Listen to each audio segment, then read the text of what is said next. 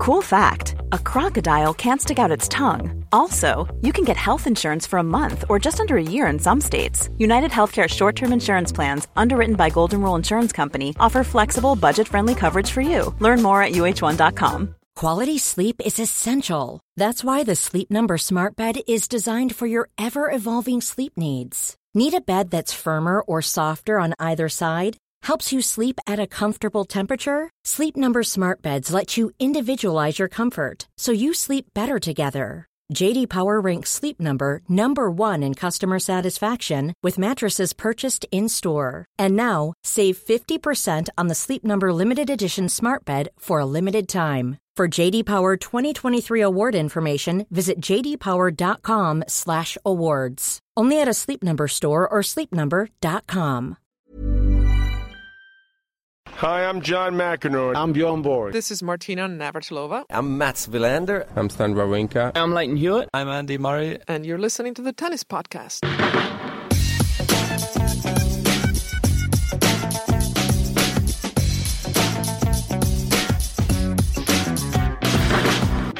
Hello and welcome to the Tennis Podcast, brought to you in association with The Telegraph and with Eurosport on day 11 of Wimbledon 2017. I'm Catherine Whitaker. I'm joined by David Law and I'm joined by Simon Briggs, who is typing away at his laptop as we speak. He's this is podcasting. typing. This is podcasting on the run from Simon Briggs. Yeah, apparently uh, Neil Harman was famous for commentating on the BBC while typing. I've never been able to master it, but maybe this is my dry run. Can you confirm that rumour, David? I can confirm that. And, uh, and Simon, just to give you an idea, we're standing in a corridor just outside the press room here with Roger Federer having just beaten Thomas Berdych. He's going to face Marin Cilic in the final. Simon is standing here precariously balancing on his palm his laptop whilst typing left-handed and appearing on the tennis podcast. That is commitment. It is. We're recording at 7:24 p.m. Simon needs to file at 8 p.m. and Roger Federer is due in press at 7:30 p.m. So we may have a brief Roger Federer interlude to this podcast. You won't hear that interlude. You'll, it'll be seamless for the listener, but we ourselves may have a recording interlude. I'm not for interrupting the tennis podcast for him. well, you might have no choice, David. Okay, Anyway. all right. As David explained, we've seen Federer go through, we've seen Cilic go through, we've seen one four set semi final, we've seen one straight set semi final. In many ways, the straight set semi final, David, the more competitive, the more compelling.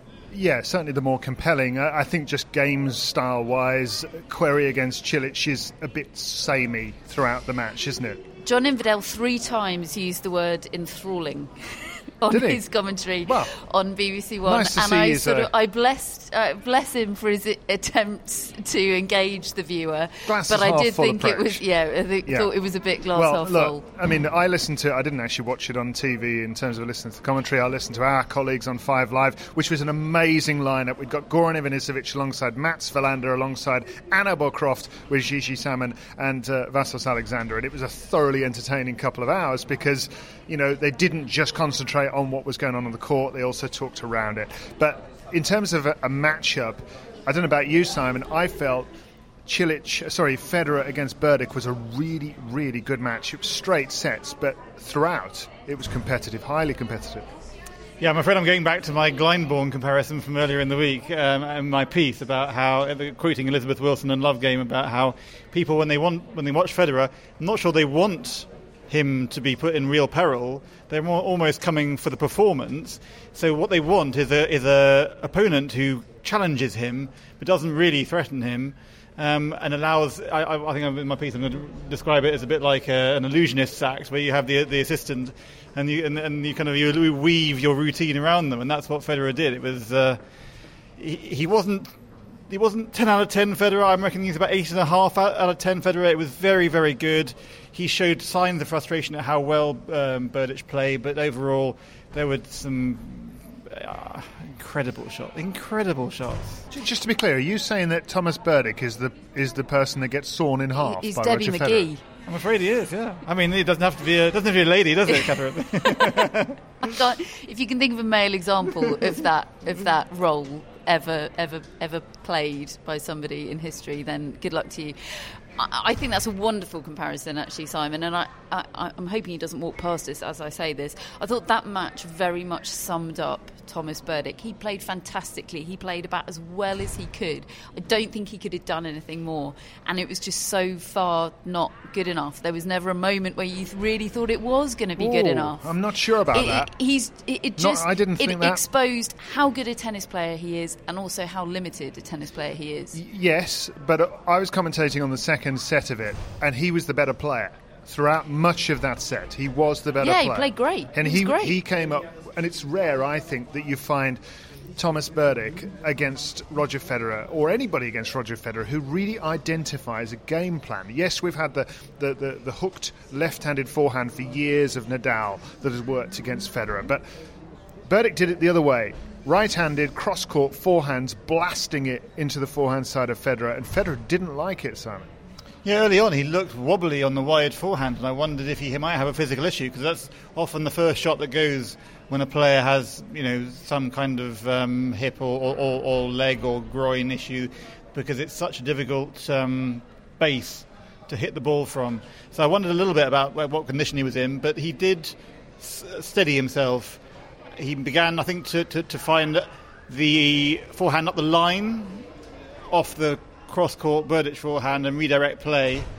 And there was one or two half volleys that he hit after a return into that side, which were just ridiculous. I mean, Yeah, there were. He was, ha- he was having to produce magic, wasn't he? Because the, the sort of standard Federer stuff wasn't getting the done in a in a regulation fashion. He was actually having to produce an illusionist's stardust. He was he was going to the to the crazy points, the the the, the ones where he was threading the ball from, from an impossible position and, and, and making it work for him. And I was surprised he looked so frustrated at times because it seemed to me that, that it was flowing. But I think that he felt that Berdych was close on his heels and he felt that a mistake or two and he might go behind and he probably knows that he doesn't want to be on court for too long because ultimately he's a, he's the best player in the world, but he's he's not necessarily the the, the most uh, uh, What's the word? I can't think of the word. Endurance isn't the right word, but he, he doesn't have that uh, stayability physically. Maybe Durable?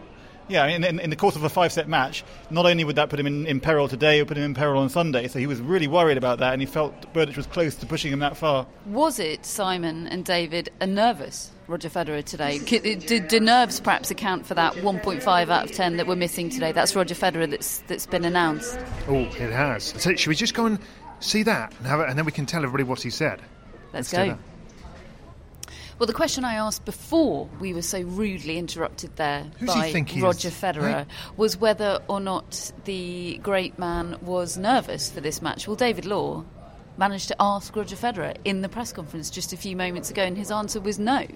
He wasn't nervous today. He said, Yes, I still, still do get nervous. He said he specifically was nervous before his second round match against Dusan Lajovic because he didn't know much about him and had never played him before, but said he wasn't nervous today before the match or during it. Do we believe him, David? Well, I, I tend to take him at fa- face value because I, I don't think he's afraid to admit that he's nervous. But Y- it, he looked nervous to me today, and I, I tried to get him to elaborate on how nerves manifest themselves in a, on a match day, or you know, and, and he sort of he, he alluded to his legs feeling a little bit different and.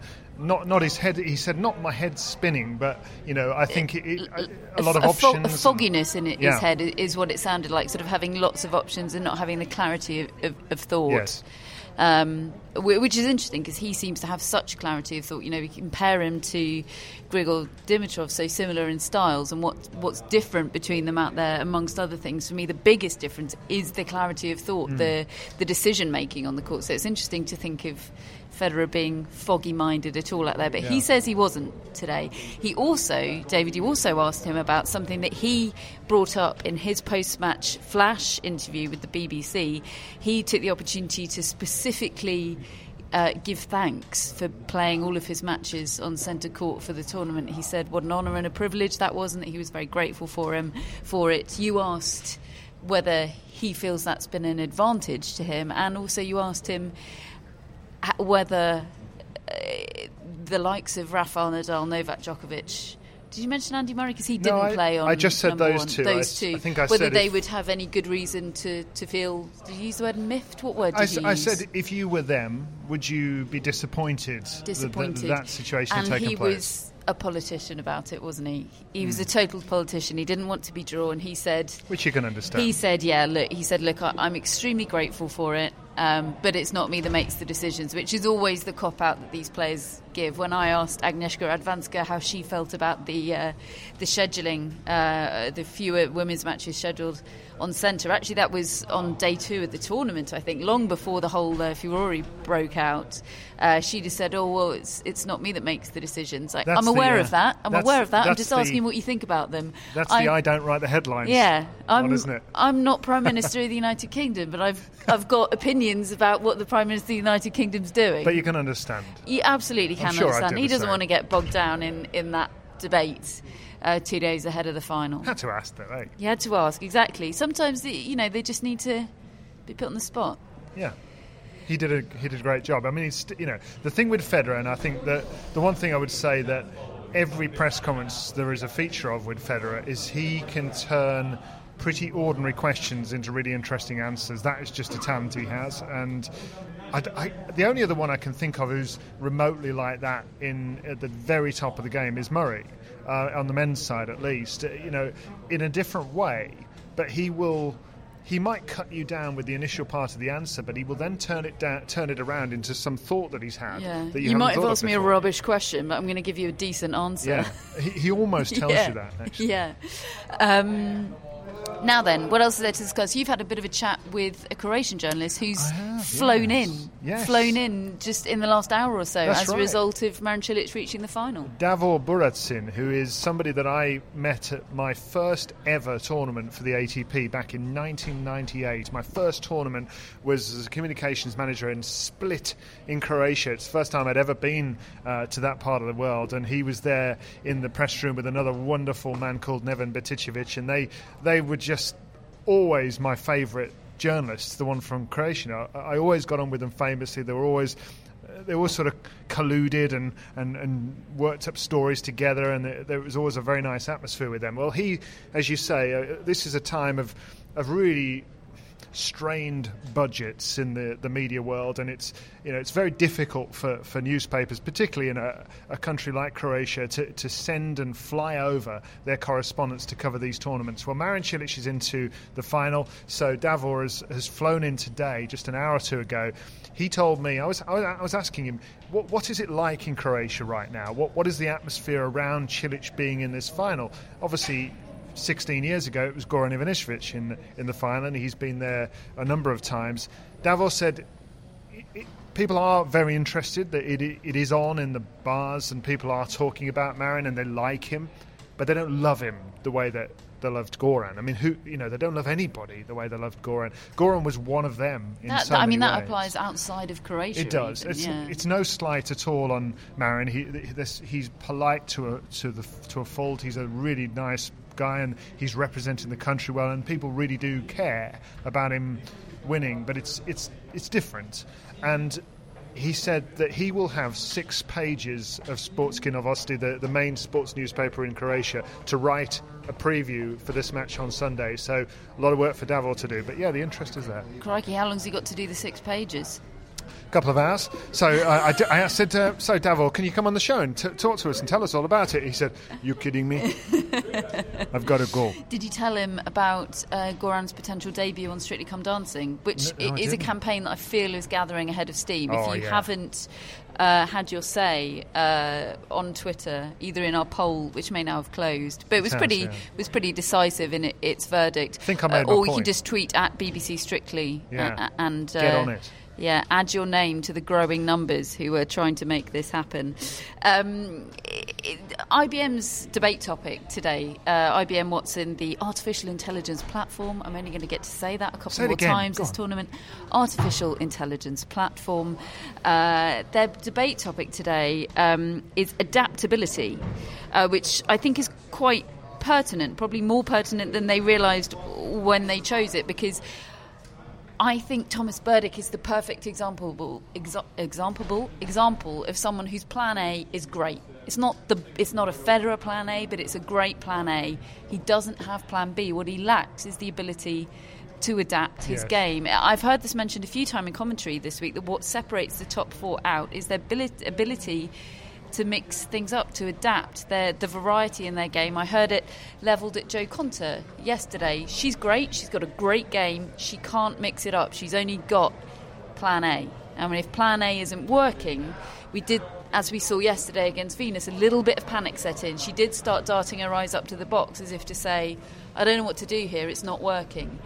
So it is it is a very important feature. Right, it, it's something that distinguishes the the 0.01 percent, I think, isn't it? And I just think possibly Sam Querrey as well, and in particular Thomas Berdych, a very good illustration of that feature of the game. Yeah, and, and I'm always really wary as people flood out of the Roger Federer press conferences, which is why you can probably hear the hubbub in the background here in the, reason corridor. they're flooding out a bit later than us is they probably stayed in for the French and Swiss German portions. Because when we leave after the English portion, he still has at least two languages to go, sometimes three, sometimes he does a bit of regular German as well. Yeah, just for fun. Just for fun, yeah. But yeah, I, I mean, I'm always a bit wary of just saying Roger Federer because I think it can get a bit tiresome. Yes, I mean, you could say he's at the top of every uh, category, which I think ultimately leads to the fact that why I, I believe he's the best male tennis player I've ever seen in my life. But the the fact is that I, I can pinpoint a couple of examples throughout his career, particularly that strike me. I remember the 04 final here. He was under the cosh from Andy Roddick. He was getting blasted off the court by Roddick, who was relentlessly piling on the pressure. And the rain came, and afterwards, Federer decided, I'm going to serve and volley. I'm going to change the way I play. And he actually told us that afterwards, and it worked. That's We- a fantastic example. the- the- I always remember Roddick on the court afterwards speaking to Sue Barker, practically in tears. He might even have been in tears, saying, I threw the kitchen sink at Roger today. Maybe next time I'm going to have to throw the bath at him too. Yeah, I mean, the, another one that strikes me, and again interrupted by rain, was the 2012 final when a little bit like Thomas Berdych, Andy Murray kept walloping cross-court forehands. He just started with Lendl, and I got the feeling that Lendl was saying, "Just go after your forehand every single time into his forehand corner," and it and it rattled Federer. He, he was on the back foot. I think he was a set, maybe even a breakdown in the second set. He was certainly a set down. And the rain came, and Federer changed the way he played, and just took Murray's time away, took the initiative away. He does have so many options, and and he knows how to use them. That's the beauty of it. The Telegraph have uh, looked at all the data that IBM Watson has thrown up, and they've decided that. And they've looked. To be fair, they've interpreted the question in a slightly broader sense than we have. They have uh, deemed that Rafael Nadal is the best player at adapting and imposing his game, and what, and what they're specifically focusing on is how he's generally adapted his game from a clay courters game to, to become a Oh, two-time. French Open champion. And it's interesting, I was watching the match between Thomas Berdych and Dominic Thiem, the fourth round match on Monday for, for BBC Radio, and he was trying, Dominic Thiem, he was trying to adapt his game, but it, it was echoes of Nadal 10 years ago. He hasn't figured it out yet. He, he was trying to force the issue, and every now and then he thought, oh, it's grass, maybe I should serve and volley. but it, he hadn't you, it's clear he's a few years away from prob- properly figuring it out, and it reminded me just how far Nadal came Hey, in just a few years. How about this one? Arthur Ashe in the in his Wimbledon final against Jimmy Connors. Richard Evans, the great broadcaster, tells me that Arthur Ashe was known for his big serve and his big game and overpowering people, but it wasn't going to work against Connors, so he started just slowballing him, junking him, as they say, and and it worked. He won in straight sets. You know that that is truly adaptable. That's what Gilles Simon did against uh, Novak Djokovic last year at the Australian Open, wasn't it? Yeah. And uh, that almost worked. Took him to five sets. That was when Djokovic was in his absolute pomp. Somebody else I should give a shout to that's just occurred to me, Jo Konta, in a very different sense. She has adapted everything about herself to make Yes. herself a top five player and a Grand Slam contender. That's sort of adapting in a different sense, but very much adapting th- to the, the rigours, the demands of the game, both mental and physical. If you want to have your say, it's hashtag what makes great. What do you think who do you think is the most adaptable player in the game, both in a broader sense and perhaps within a match? There's kind of two separate debates there to have your say in hashtag what makes great. If you want to check out the data, ibm.com forward slash Wimbledon, and make sure you go to the Telegraph website as well. And you can also, while you're on the Telegraph website, have a look at what Simon Briggs has now scurried off into the Ah, press room to, to finish writing. Well, he is. Uh, well, he's 50 minutes past deadline actually now because Roger Federer was a bit late to press. We were sat in there waiting for a while. Apparently, he was he was with guests. Well, Ever catch yourself eating the same flavorless dinner three days in a row? Dreaming of something better? Well, HelloFresh is your guilt-free dream come true, baby. It's me, Keke Palmer. Let's wake up those taste buds with hot, juicy pecan-crusted chicken or garlic butter shrimp scampi. Mm. Hello Fresh. Stop dreaming of all the delicious possibilities and dig in at HelloFresh.com. Let's get this dinner party started.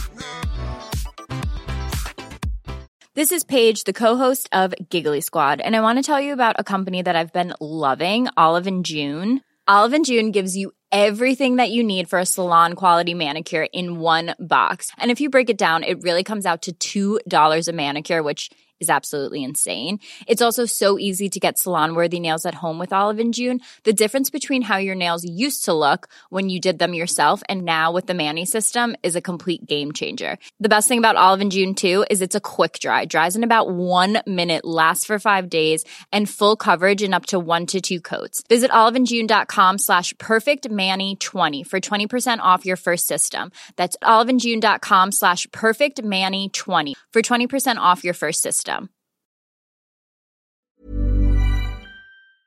This edition of the Tennis Podcast is sponsored by Tennis Channel, and Tennis Channel Plus is the place to watch the French Open. They've got every court live, and you can watch on your phone or your smart TV, both in HD. Matt, this sounds like your kind of thing. Yeah, there's nothing I like more than watching multiple courts with matches everywhere, dipping in to where there's the latest final set tiebreak or even the latest bit of aggro. And David, don't worry, you can just watch your favourite court, Suzanne Lenglen, all day if you want. But whatever you choose, the French Open promises unforgettable moments and new chapters in tennis history. do you know, I think in a lot of ways the French Open is now my favourite slam. It's the strategy of the clay court tennis, the way it challenges players, and particularly now with legends of the game up against a new generation of young players. I cannot wait. Be there when it happens with daily live coverage beginning on Monday, May the 20th. Subscribe to Tennis Channel Plus to stream daily coverage of Roland Garros. Use promo code TennisPod20 for 20% off your annual subscription. Should we have a quick look ahead to should. the women's final? Yeah. Between Venus Williams and Garbine Muguruza, I had a quick chat with Gigi Salmon, friend of the podcast earlier, who'll be commentating on the final for Five Live. She can't pick between them. She thinks it's a 50 50. It's head says Muguruza, heart says Venus. You know, it's that, that,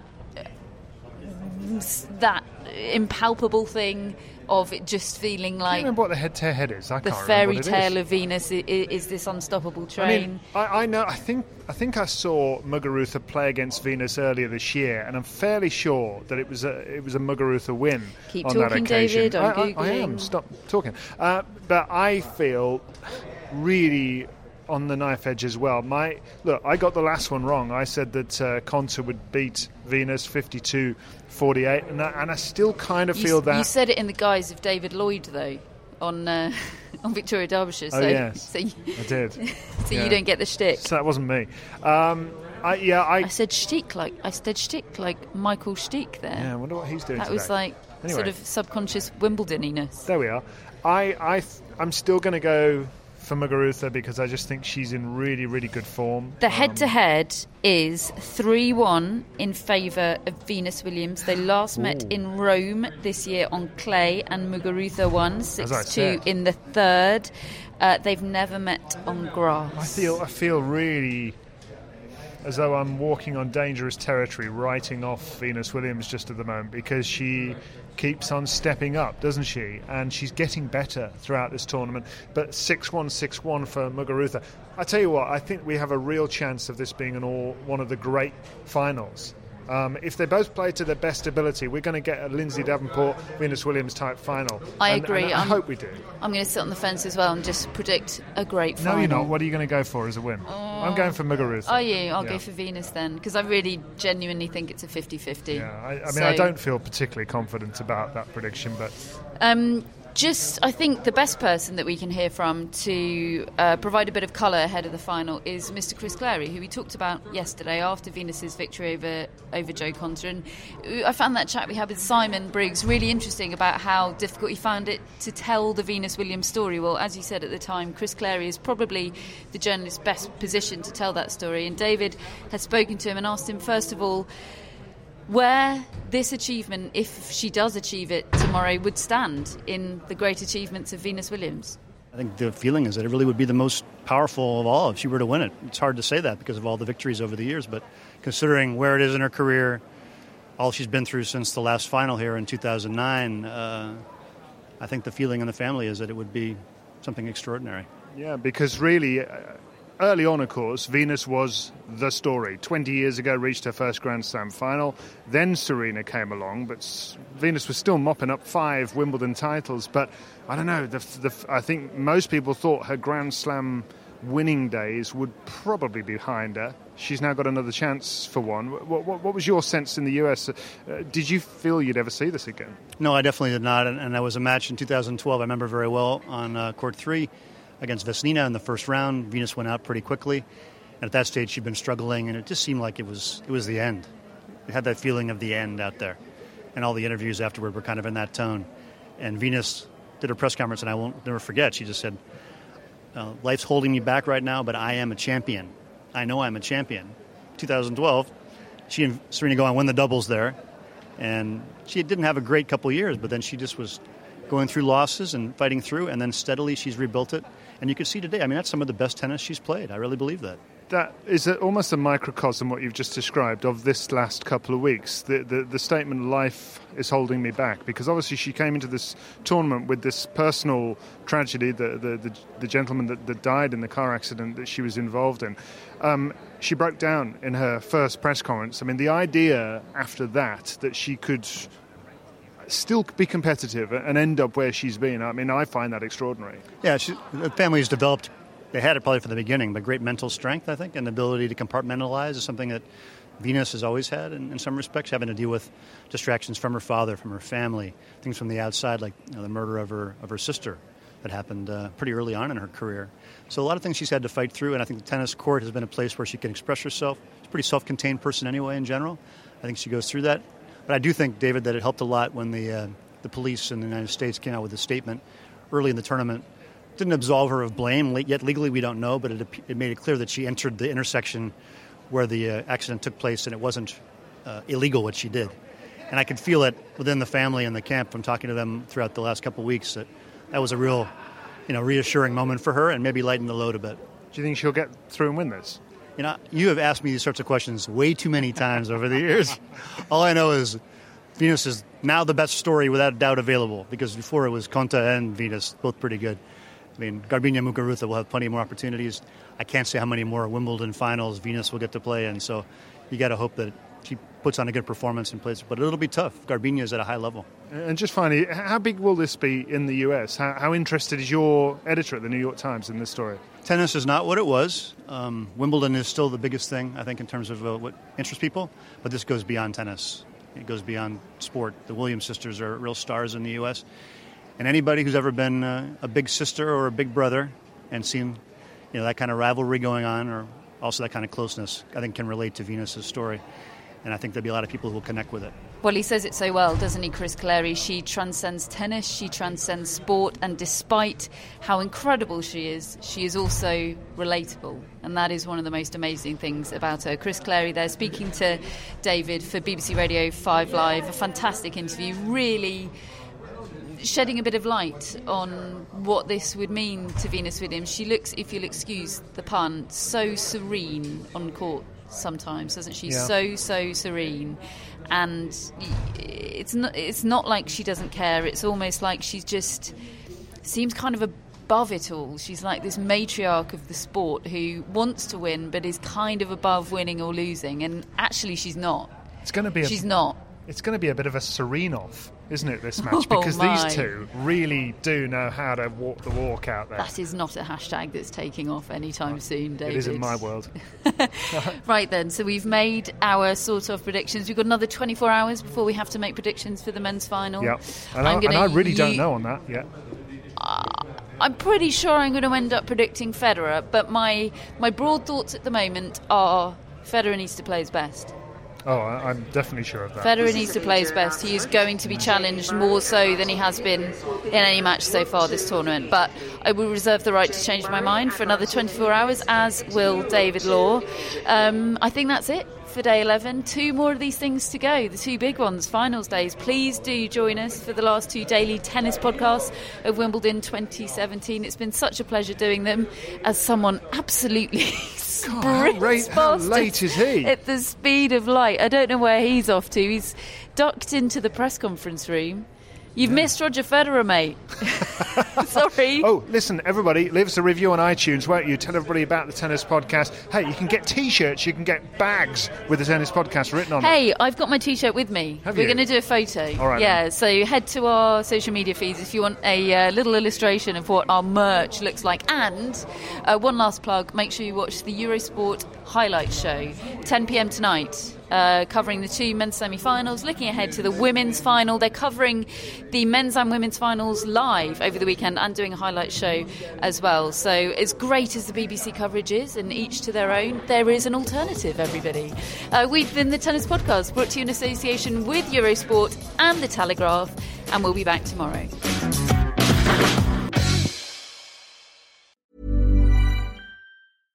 Ever catch yourself eating the same flavorless dinner three days in a row? Dreaming of something better? Well, HelloFresh is your guilt-free dream come true, baby. It's me, Keke Palmer. Let's wake up those taste buds with hot, juicy pecan-crusted chicken or garlic butter shrimp scampi. Mm. Hello Fresh. Stop dreaming of all the delicious possibilities and dig in at HelloFresh.com. Let's get this dinner party started. When you make decisions for your company, you look for the no-brainers. And if you have a lot of mailing to do, stamps.com is the ultimate no-brainer. It streamlines your processes to make your business more efficient, which makes you less busy.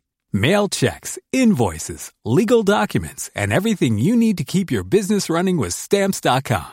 Seamlessly connect with every major marketplace and shopping cart. Schedule package pickups and see your cheapest and fastest shipping options from different carriers with rates up to 89% off USPS and UPS rates. And with the Stamps.com mobile app, you can take care of mailing and shipping wherever you are. Make the same no-brainer decision as over 1 million other businesses with Stamps.com. Sign up with Code PROGRAM for a four-week trial, plus free postage and a free digital scale. No long-term commitments or contracts. That's Stamps.com. Code PROGRAM.